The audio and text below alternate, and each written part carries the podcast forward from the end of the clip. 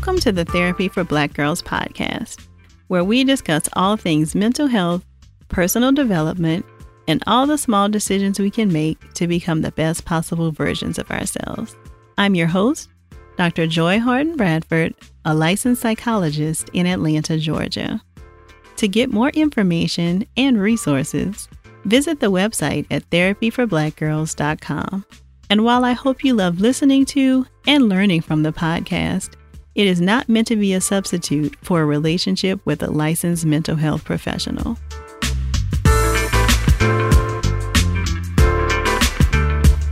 Hey, y'all.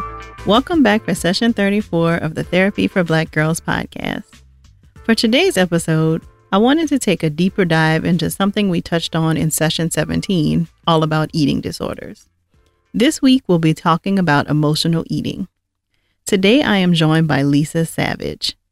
Lisa is a licensed clinical social worker and a graduate of the University of Pennsylvania. Her focus of study was on health and mental health. Most of her career has been focused on the provision of quality health care to underserved and impoverished communities. Ms. Savage is a strong proponent of taking services to people in their communities. To that end, she began working in schools and other community settings. In the past several years, she has expanded her services to schools and opened the Center for the Child Development, which focuses solely on the provision of mental health services to children and families in the school setting. Additionally, Ms. Savage owns and manages the Delaware Center for Counseling and Wellness, where the focus is on helping adults in areas such as anger control, stress management, emotional eating, and marriage counseling. Lisa and I chatted all about why Black women often engage in emotional eating, how it's connected to trauma, and some strategies you can use if emotional eating is something you struggle with. So, thank you so much for joining us today, Lisa. You're welcome. It's my pleasure. So I'm excited to have you here. Um, earlier in the season, we had a psychologist on to talk about um, eating disorders in general, but I did want to get more specifically into the concept of emotional eating, and I know that is one of your specialties. Um, so I'm glad you're able to join us for this conversation today. So can you talk with us more about what is considered emotional eating? Yeah, absolutely. Um, and, and this is a topic that I'm very passionate about because I feel like it impacts um, women in the Black and Hispanic community a lot more than what we realize. So, emotional eating is the consumption of food that is in response to an emotional state versus a physical state. So, some physical signs of hunger um, that cause us to want to eat are, um, you know, slight lightheadedness or our tummy is growling or we haven't eaten in a few hours. People who are emotional eaters tend to eat in the absence of those um, physical symptoms of hunger. Emotional eating is, again, the response to eating. And, and what I find is it's subconscious or unconscious eating. So, for example, a person who sits down and consumes a bag of um, M&Ms, an entire huge bag of M&Ms, and then a few minutes later goes, "Wow, how? Where did that food go? How did I eat it?" Um, to me, that's a classic indication of a person who is um, an emotional eater because there's very little um, thought about the amount of consumption or even the fact that the person is eating in a way that um, is is a huge amount of food. Um, so that's kind of an overview of what emotional eating is. I mean, physical hunger is one thing, and we typically need to nourish ourselves every few hours. But people who are emotional eaters will eat throughout the day with very little mindfulness about what they're consuming and how much. So, Lisa, you mentioned in the beginning that you feel like this really impacts Black and Brown women um, in a higher level than we may realize. Can you talk about why you think that might be? Yeah, um, there's a couple of reasons. So, um, as I'm going about my business, and I live I live in Baltimore, I live in the city, and you'll hear people people talk a lot about how obesity is a problem in um, Black and Hispanic communities, and in, in some ways that is very true. I think where we fall short is that there is a little bit of, and not enough research, I think, on why there is this um, um, issue of obesity in our kids and in our, in our adults in our communities. Um, so I, I feel like people in our communities, particularly women, feel ashamed, feel embarrassed, feel shamed by having weight problems, and they and they blame themselves. The the reason I think that obesity and eating problems in our community are huge because there is a tremendous amount of chronic stress and um, chronic exposure to trauma that goes untreated or people perceive that some of the experiences that they go through are normal. And so they don't stop to think about the impact of some of the experiences that they have. So for example i work with I work with kids, so I have a practice that that where we work with kids. It's our specialty, and um, chronic stress in children literally changes the architecture of their brains.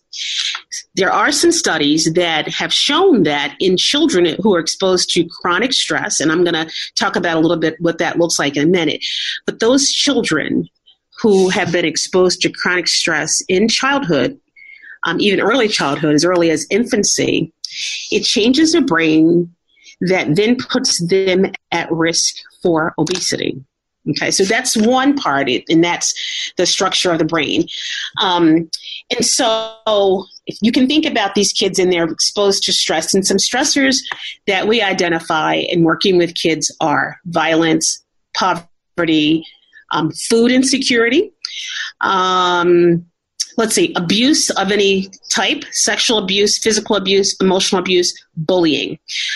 These conditions are ongoing in a child's life. So any one of these issues um, wouldn't is, is a big deal, but often what we're seeing is children and then adults have been to, exposed to multiple um, issues of trauma and chronic stress that then go on to impact them um, physiologically, physically, and often lead to adult physical problems, including obesity.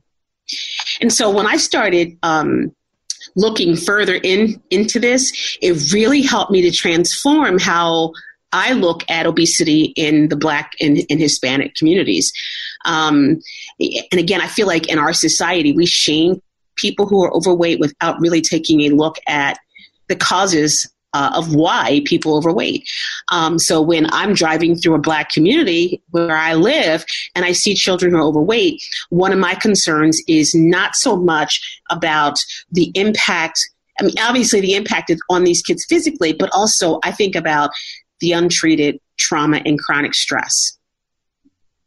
Yeah, Lisa, and I think you bring up an interesting point around um, being exposed to it so much that you don't know that it's like not normal. Mm-hmm. And so then if you don't know that it's not something everybody's experiencing, then you might not get help for it, which then results in you becoming an adult still dealing with this untreated trauma. Yeah, I mean, absolutely. It's amazing what people experience that they consider to be normal. And, and what happens is because people don't have, oftentimes, people don't have in childhood someone to say that's not normal. That should not have happened to you and let's talk about it. And so people kind of go on with their lives um, still carrying the baggage of uh, things that happened to them in childhood. And then what we see is as adults depression anxiety um, um, and, and, emotional eating poor self-esteem. And then when you when you add all those together because those are typical issues that people who have obesity struggle with um, you have a really unhappy and unhealthy person on every level. And so a lot of the work that i'm trying to do is to address um, these issues in children. And I, I, work a lot with adult women who have emotional eating, but I feel like if we could address these, the chronic stress, the trauma, um, and, and support kids and teach kids how to cope with things in their lives, that we can then avoid um, physical problems. We could also avoid um, emotional eating and, and therefore obesity. I, I read a study recently that said 31% of all adults who are overweight um, have endured trauma. I mean, that's that's huge to me. That's huge. Um, so I, I, think doctors, medical doctors, um, miss the boat when they don't refer a person who has um, a problem with weight to a therapist first. I feel like oftentimes doctors will shame the person, blame the person. And the last thing that they do with the person who's sitting in their office who may have a BMI that's high is they will say, You need to lose weight. Everybody who's overweight knows they need to lose weight. so for a doctor to say you need to lose weight kind of misses the point. Um, so one thing that I'm doing too is really trying to educate doctors that if you see children and adults in your practice who have um, problems with weight, refer them to a therapist first and have that person assessed. That sounds like a really good suggestion, Lisa. Mm-hmm. So I'm wondering if you have some ideas about what might make someone kind of use emotional eating. I mean, basically it's like a coping mechanism, right? Like something that you're doing to kind of deal with stress. What might make a person choose emotional eating versus something else um, to yeah. cope? Yeah, that that's a great question. Um, it's, I, I think for some people in earlier childhood, they identify food with feeling good, food with feeling better. Um, so I'll work with some people who will crave um, sweet, sweet things, sugary things. I think that, uh, and when, and when we go back and do history with that person, what I find is that when they were feeling badly or um, or even as a treat sometimes parents will do this. They will parents or or the child will soothe themselves with food. And in most instances food is available not necessarily healthy food all the time but you know corner store you can go and get a bag of potato chips. You can get a candy bar. Um, and so for some people food becomes the object that doesn't reject them, the object that causes them to feel um, temporarily better, um, the object that is available, and they begin to associate that good feeling with eating um, and, and a feeling of comfort with eating. It's also a control issue too.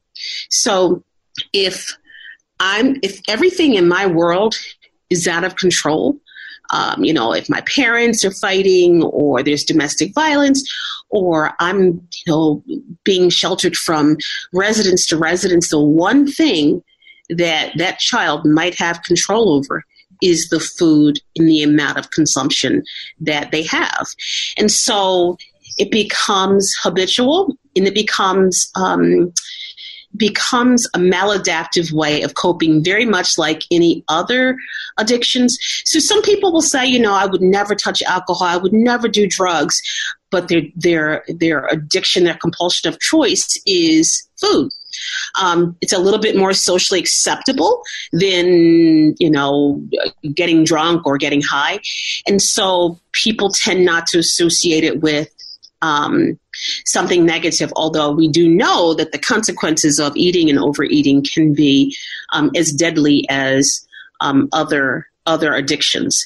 So um, I'll when I'm working with with children, um, it's it it's become becomes very apparent to me kids who are struggling with emotional eating because they'll look to me to reward them with food um, or they'll come to my uh, my office and they'll have tons of food with no awareness as to how much they're consuming and um, and the fact that they're not hungry. But it's a way uh, that they learn to deal with the chaos that's um, occurring in their world.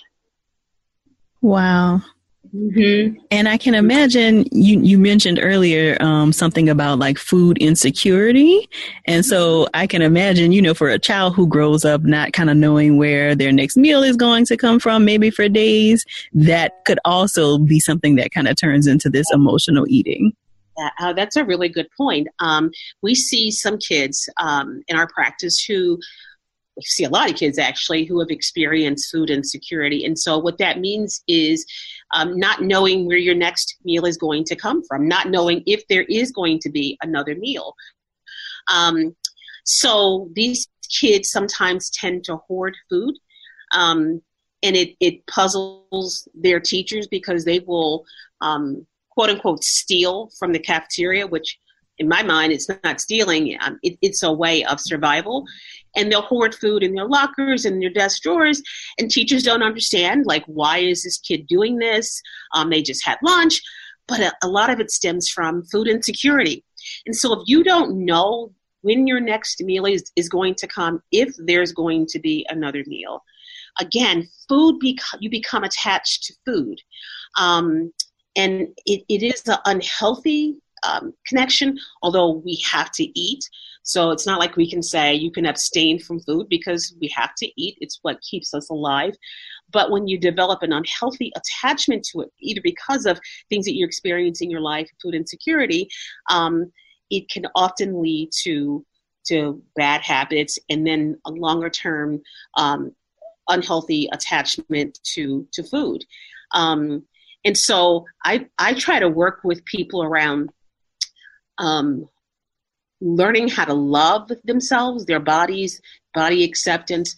Um, because one of the other things that I've seen, and, and this to me is so fascinating, Joy, is people who are overweight tend to not have a good perception or accurate perception of their body. So here's an example.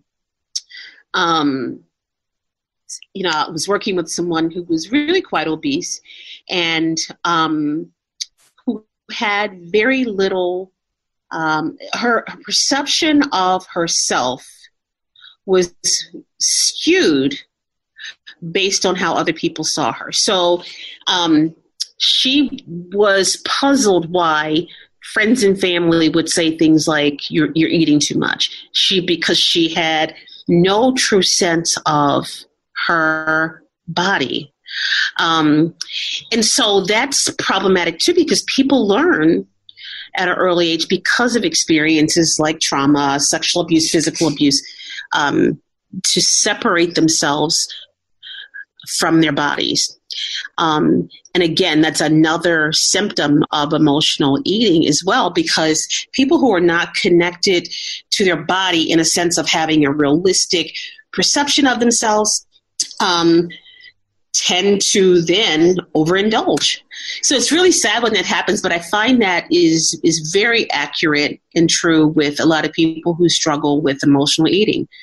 Um, and so they don't look at themselves in the mirror. They um, might wear clothes that are a little bit um, that don't fit again because their perception of their true weight or size is skewed and they end up um, continuing to to engage in emotional eating uh, because it's a way of avoiding literally looking at themselves. And, it, and that's real sad when that happens. Yeah. And we talked um you know in the previous eating disorder episode we talked about you know how um, because food is so big a part of culture typically in black and brown communities, how sometimes this can be easily missed. You know, like you said, we all have to eat and a part of like celebrations, a part of mourning, a part of everything really, it feels like in black and brown culture really does involve food. So do you feel like there are other cultural pieces that really kind of make this really important for us to talk more about in black and brown communities? Oh, absolutely. um, in our communities, um, we tend to center things around eating. So, like you said, you know, if there's a funeral, if there's a birthday, we we center things around eating. Um, if there's a baby that's born and that baby is not chubby. um, you know, the grandmother of the family is going to say, you got to put some weight on that baby. You got to feed that baby when, in fact, the baby is healthy and, and being properly nourished. So, um, the, you know, the cultural things are if we're if we're not eating, if we are too thin in people's minds um, or other people's minds, then that's a problem. Um, you know, our nurturance sometimes I see parents nurturing kids around food, um, and I see that in kids that I see, like if they've done really well, they want Miss Lisa to feed them. And I try to really avoid that because I don't want to associate eating necessarily with something positive. So I try to reward them in other ways. Um, and so it very much is part of our culture. It's sometimes the way that we show we love each other. You know, come to my house and I'm going to fix, you know, macaroni and I'm going to have greens and, and chicken. Um, and it's our way of showing that we love people. And so the intent, of course, is not to is not to hurt one another um, or to, to, to make others feel badly. Our intent in our culture is to make people feel loved and welcomed. Um, and that's fine, except when we um, fail to make the connection that uh, food can sometimes be a problem for, for some people, much in the same way that, that alcohol can be. And so, if we have a um, an alcoholic in our family, we're not going to say, "Come on in, have this drink." You know, it won't hurt you. You know, so just being mindful of the messages that we send to children, to ourselves, to each other about eating and associating it all the time with something that's positive. Um, and again, we, we, we can't get away from eating because we have to we have to nurture ourselves, but we have to um, we have to do a shift in our thinking that um, food really is solely for nurturance. Um, it is not to make us feel good. Um, and, and, unfortunately, in a lot of cultures, that's the association that is along with food is that it's it's to make you feel good, it's to celebrate, um, it's to mourn, um, because it can become for vulnerable people, not everyone, but for vulnerable people, it can become that um, they can form that unhealthy attachment to eating that helps them to avoid dealing with painful emotional states or baggage that they have not dealt with in childhood. Um, so, for women who have been sexually abused, and we know um, from recent news events that lots and lots of women have been sexually abused um, there's already a disconnect with your body because um, because of the abuse. And so, oftentimes, women who have been sex- sexually abused um, have have problems with eating as well. And so, if you, I think there's some studies that have drawn a correlation between sexual abuse and and people who are overweight. So we know that there are issues uh, um, that come out of past childhood traumas or adult traumas that will um, greatly contribute to people having an unhealthy attachment um, to eating. Um, it would be, you know, it's remiss of medical professionals to not get that. Um, so another anecdotal story is that a lot of I know I've known several women and men who've gone through bariatric surgery, which for some people has become a lifesaver, and, and I'm really glad that that it exists. However, the downside to that is most of the people that I know who have gone through bariatric surgery and lost tons and tons of weight because it is effective in that way. What do you think happens in less than a year, Joy? they put the weight back on. That's right they gain it back. And the reason they gain it back is because they didn't deal with the emotional. And so the way that the, the, the problem that caused them to um, have to be overweight um, never never gets resolved. And so again, I'm not saying that people should not have bariatric surgery because I think it certainly is an option for people. But what I'm suggesting that is if you do that, um, and you elect to to go through the surgery, that it is extremely important that you deal with um, trauma, uh, you know, stress, um, and any other unresolved issues that may have caused the problem in the first place. Because a doctor can um, you know, cut you and and, and change your your um, digestive system, but that does not change the mental at all. So it's very frustrating for people who have gone through it to then turn back around and gain that weight back. And, and it's really, really sad when that happens because that's not an easy surgery for people to endure. Um, you know, so again, I, I, I lean back on the medical uh, field and our medical professionals and say, um, in childhood, when you see a child who is struggling with obesity, the very first thing to do is to get that child connected to um, a mental health professional for at, at the minimal. Um, an assessment to see if there's any underlying issues that's causing that child to eat. And I can guarantee you that 50% of them have some emotional attachment to food or some unresolved issue that will only get worse as they get older. Um, so in my practice, um, we just integrated in the pediatrician's office, and I talked to the pediatrician about allowing us to um, bring in our childhood obesity program, and she was all on board with that because she said that one out of every four of the kids that she sees is um, has a high BMI and leading toward obesity. And so, what we're going to do in her practice is we'll have a therapist and we'll have a dietitian, because that's also part of the treatment, um, to work in the pediatrician's office. So, the three of them will be working together to address um, that child's uh, weight problem and that of the family because you can't treat the child um, in, in the family where there is unhealthy eating and not treat the entire family. Right. Mm-hmm. So you have already talked, Lisa, um, a little bit about you know working on some body acceptance kinds of things with your clients, but I'm wondering if you can share with us any other like techniques or strategies that you might use with clients that would help them to like better manage emotional eating. Yeah. So I um what I do with with clients. Um, I'll take you from the beginning and um, through kind of the process that we go through.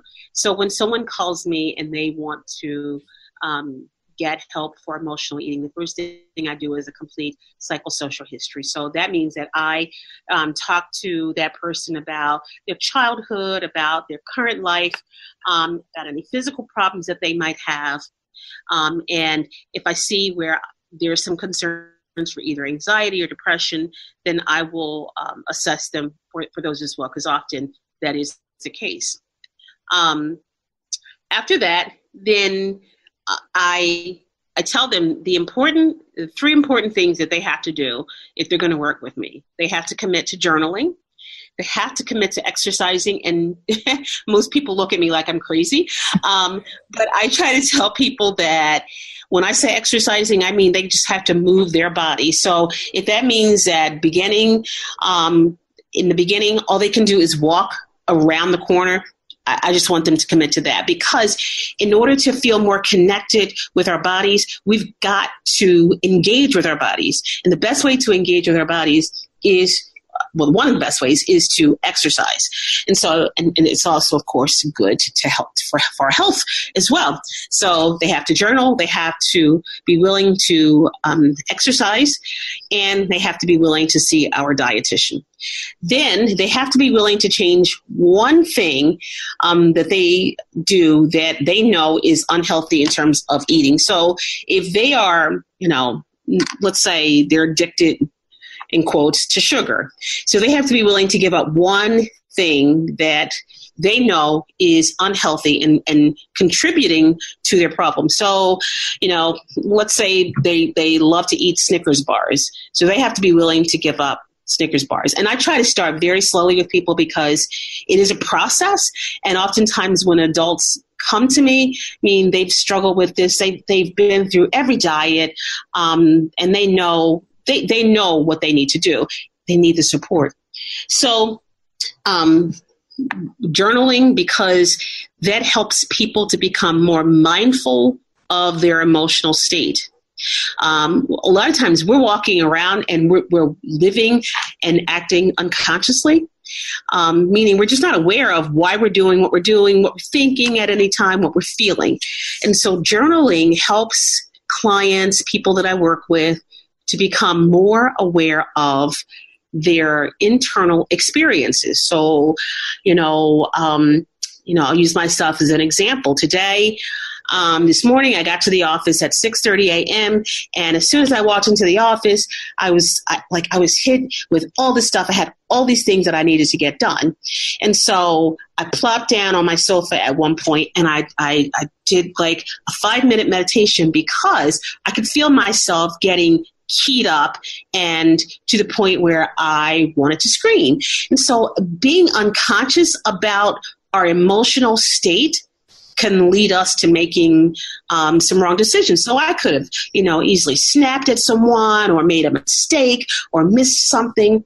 So in order to be more conscious um, of myself, my thoughts, my feelings, my body, sat down for five minutes and I, I did a mental assessment of my body. So where am I feeling the stress at? You know, my shoulders were tense. Um, I was breathing, you know, probably unconsciously, rapidly. Slow down my breathing, relax my muscles, and then come up with a strategy for how I'm going to get through the rest of the morning. Um, so being mindful, and, and, a lot of people have heard of uh, mindfulness. It's an extremely important um, tool that I use in working with people who um, struggle with emotional eating because we a lot of people who have emotional eating move through the world uh, through their day without being aware of what's going on internally okay? And so those are the techniques that i use to help people to become more body aware and more um, conscious in every single thing that they do but but particularly the food that they put in their mouths. So another thing that they do is they're journaling. Um, they have to journal every single morsel of food that they put in their mouths. And um, I know that when I did this for the first time, I was struck because if, if I if you had asked me before I started journaling my food intake, I would say, "Oh, I don't I don't eat that much during the day. No, I you know I eat my breakfast and my my lunch, and then I come home and have dinner."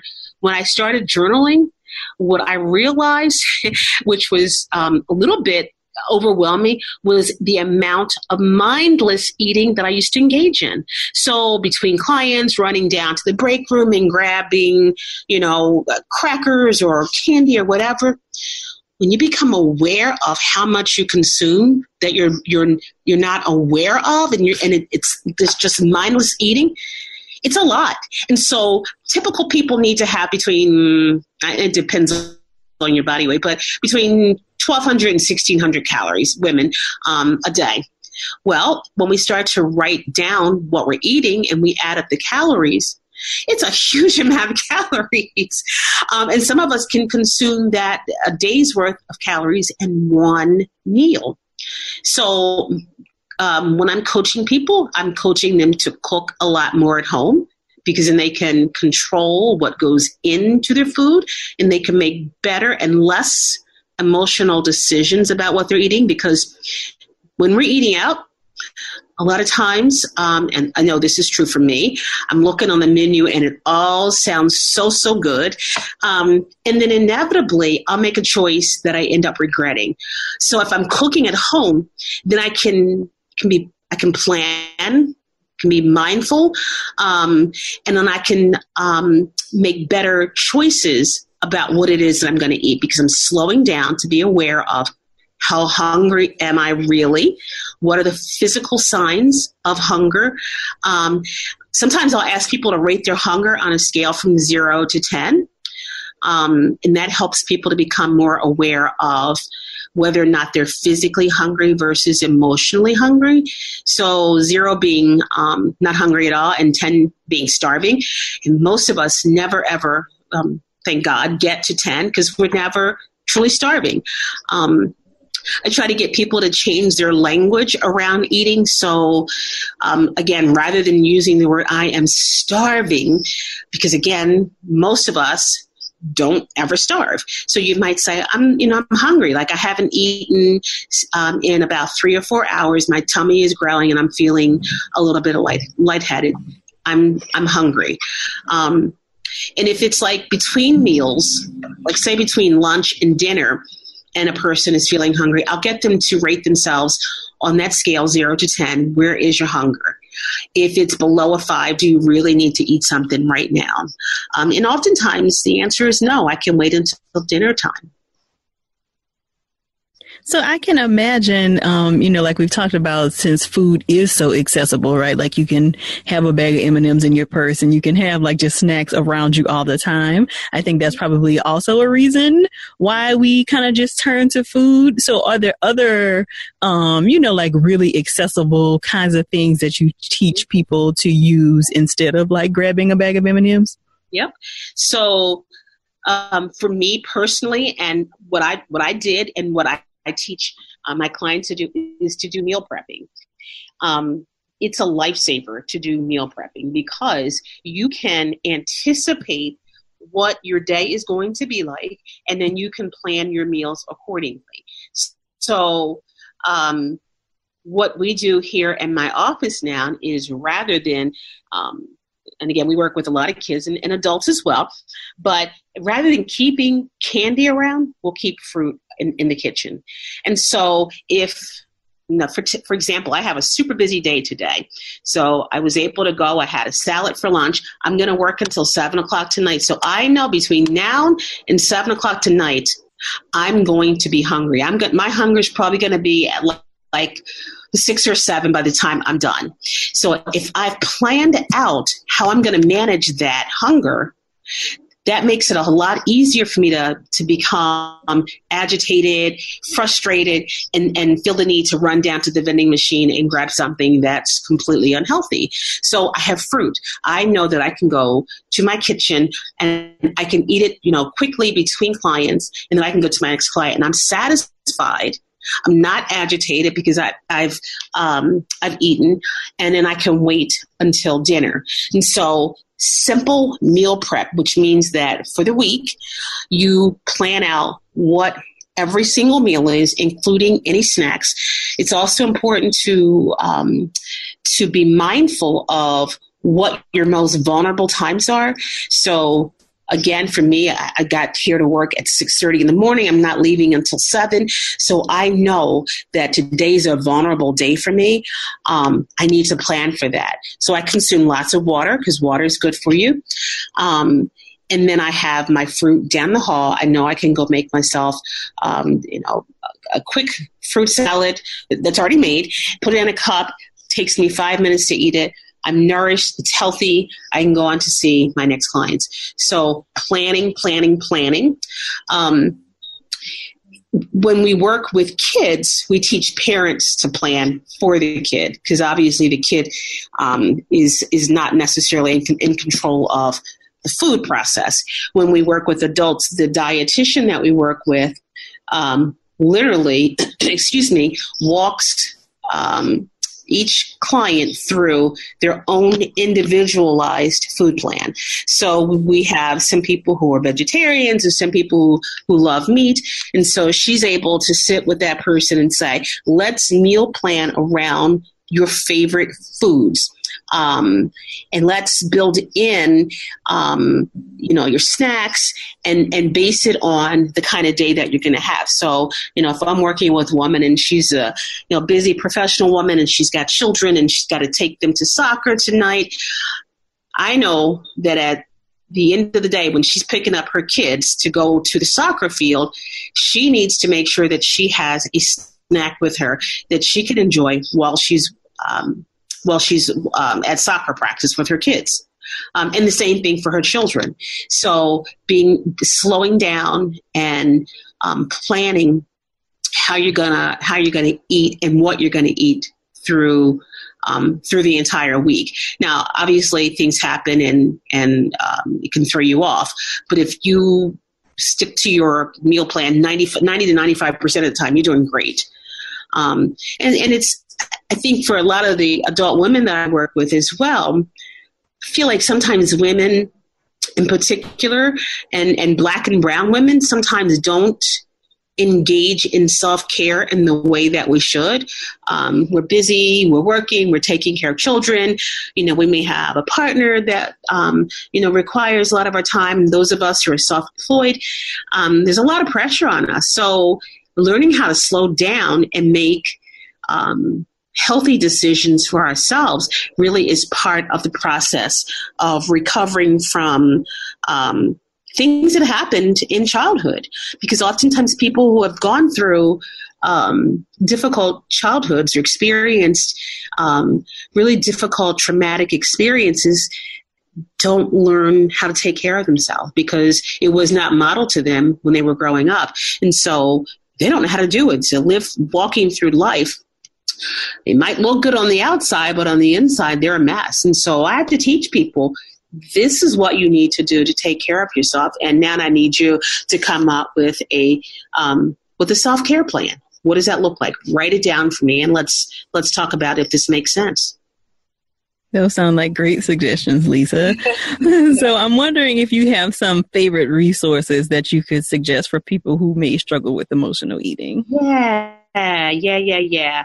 Um, so there's a couple of things that I would um, there's an author, Geneen Roth, who is, um, in my mind, she is the best resource on emotional eating. So anything by Geneen Roth, there's a book called It's Not What You're Eating, It's What's Eating You, and it's by Dr. Roth, R-O-T-H. Um, and her first name is spelled G-E-N-E-E-N, Roth, R-O-T-H. Um, she has been around I mean, I would go as far as to say she is probably one of the pioneers um, in my mind as far as mental health professionals are concerned with dealing with emotional eating.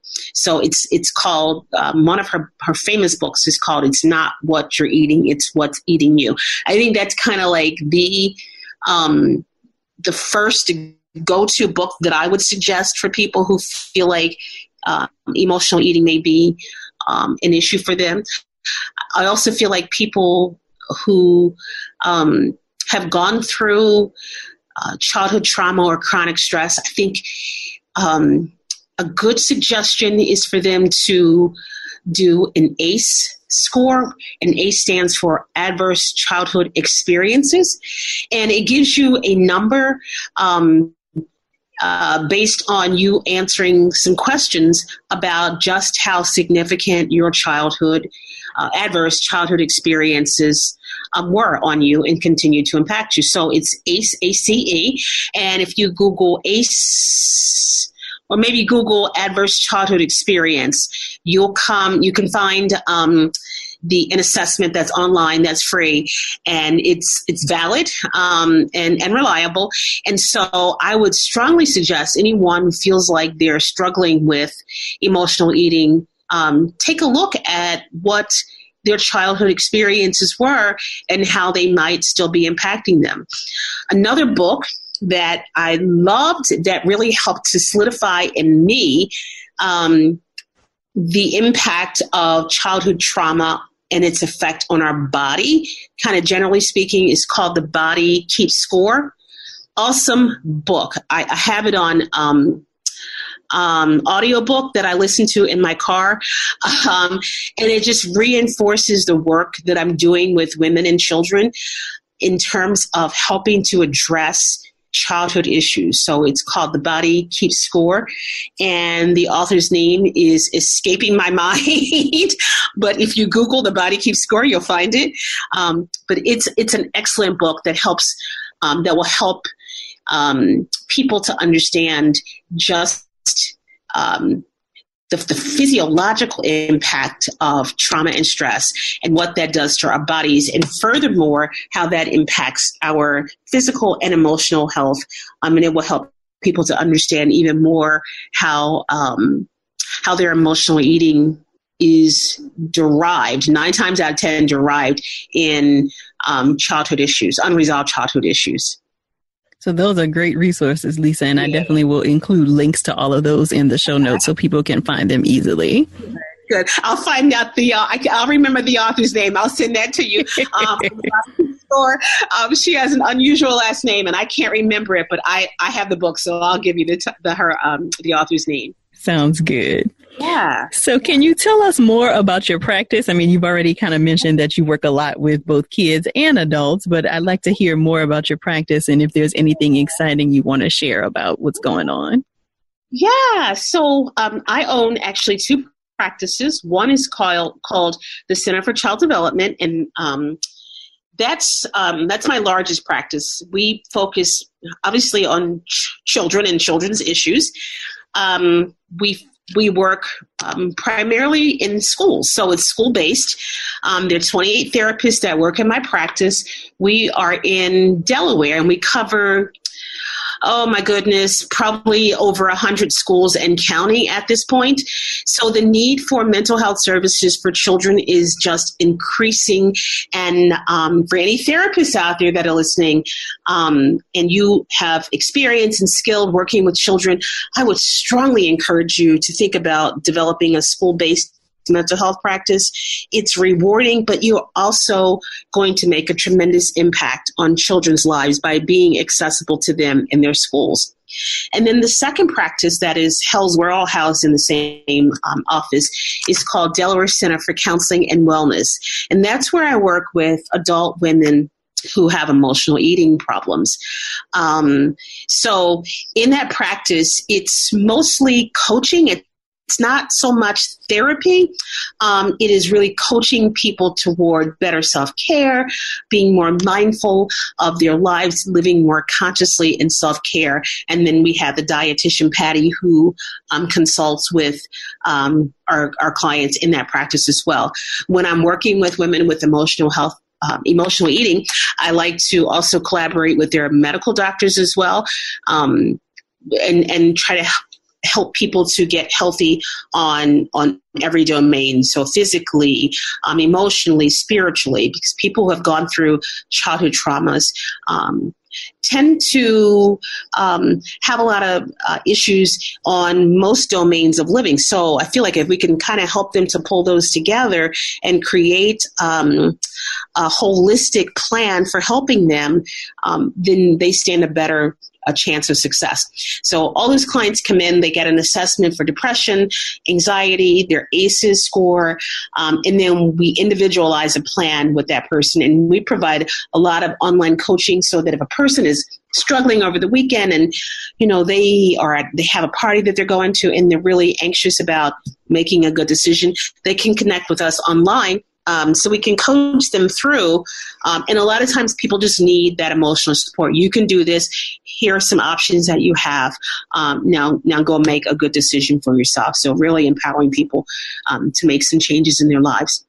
And then um, the the third thing that I'm doing, and this is specifically with therapists who are starting a practice um, or want to grow their practice. Me and Kim Knight, who's another therapist in New York, are doing a training online called the University of Private Practice, where we are coaching therapists to build their practice. Um, so I'm going to work with people who want to build a school-based mental health practice, but also just uh, traditional um, office practice as well. So that's going to start on November the 15th, I believe. Um, and so if you don't catch it this time, then we'll do it again in the spring. Um, and Dr. Joy will post information um, on this broadcast about how people can um, connect with us around that training. Yes, I've definitely heard some great things about the training. So I'd highly recommend anybody who is interested in opening a private practice to definitely get in touch with Lisa and Kim to join the University of Private Practice. Thank you, Joy. Appreciate that. You're welcome. So, where can we find out about all of this amazing stuff that you're doing? What are your websites and any social media handles you'd like to share? Yep. So, for um, um, the children's practice. It's the Center for Child Development.com. And then for um, the adult practice, it's Delaware Center for Counseling and Wellness.com. So the Center for Child Development.com and then Delaware Center for Counseling and Wellness.com. And so that's how I can be reached. And for the uh, emotional eating, I can work with anyone across the country because it is not therapy, it is coaching. But if you want therapy services, you have to live in Delaware because that's where my practice is. Um, and the same thing for getting your child connected with services. We do um, we do I, I, think a really good job with children.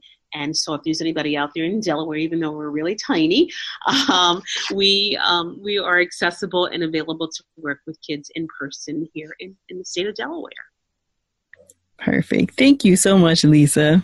You're welcome. I hope you enjoyed my conversation with Lisa and encourage you to check out some of the resources she mentioned.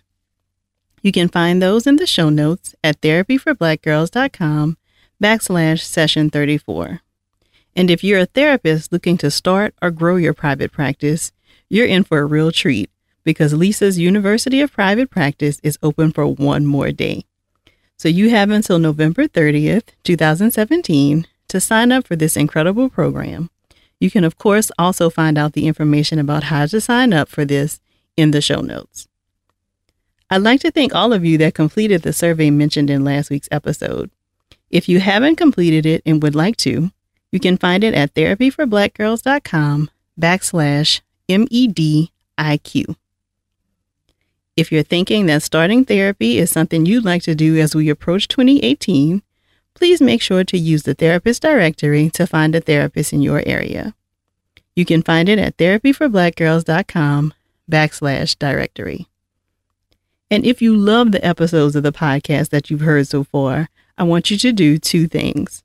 First, come on hang out with us in the Facebook group. You can find that at therapyforblackgirls.com backslash tribe. And that's where we continue all of the conversations that we start here on the podcast. And the second thing I want you to do is text your friend, cousin, line sister, and any other special sister in your life and tell her to listen to the podcast as well. Let's keep the love going. Make sure that you're following us across all social media. You can find us on Twitter at Therapy4, the number 4 B Girls, and you can find us on Instagram and Facebook at Therapy for Black Girls. Please keep sharing your thoughts about the podcast by using the hashtag TBG in session. I love to see you mentioning the podcast in your Insta stories and on Twitter, so please keep doing that. Until next week, make sure to take good care of yourself.